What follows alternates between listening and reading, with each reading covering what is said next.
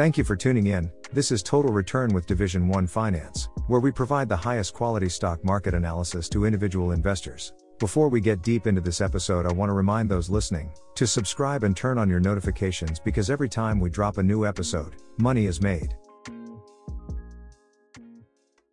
Before you go buying the narrative that the bull market is back, I just want you to stop and think for a second.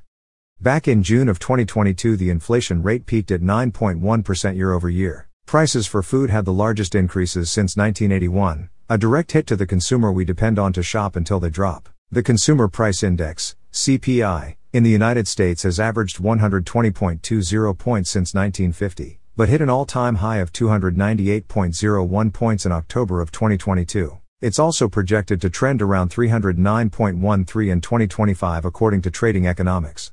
Showing that price increases are not going to just go away. Despite overwhelming amounts of data that says otherwise, the story is still being pushed by the media and some on Wall Street that today's inflation report will send the market flying to all-time highs. What about the fact that the S&P 500 is projected to see only 4.4% growth in 2023, far from the average 8.5% growth that pushes the market higher year over year?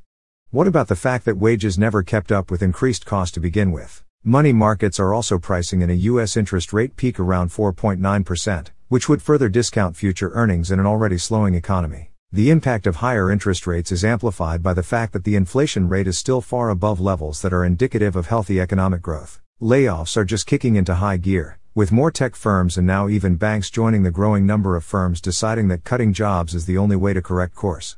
Retired CEOs are coming back to run the show at Amazon and Disney, as it became increasingly painful to watch from the sidelines as the companies struggled. These are just a few things that lead me to believe that a new bull market is unlikely to begin following today's inflation numbers. My investment research firm, Division 1 Finance keeps track of over 200 companies on a quarterly basis and our latest analysis of the tech sector speaks volumes.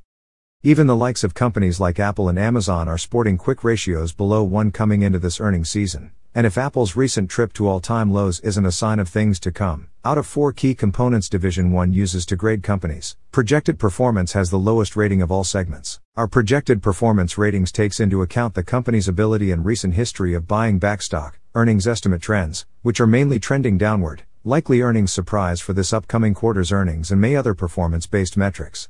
I've recently done the math and released an episode revealing my average price target of $4,000 for the S&P 500 with a low target of $3,200 if growth projections are not met. With all of the data points presented in this article, how can we say for sure that growth projections for 2023 are locked in?